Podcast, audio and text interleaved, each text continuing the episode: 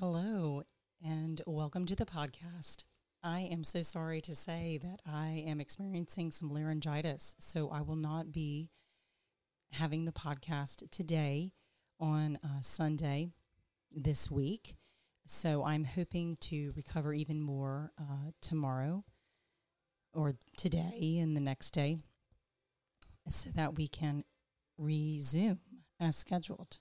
Um, so today is September 4th, and we will hopefully uh, have an episode up on September 5th, depending on if my voice returns. So prayers would be greatly appreciated.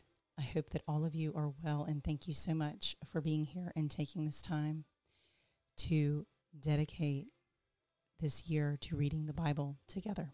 I will be back very soon. Take care.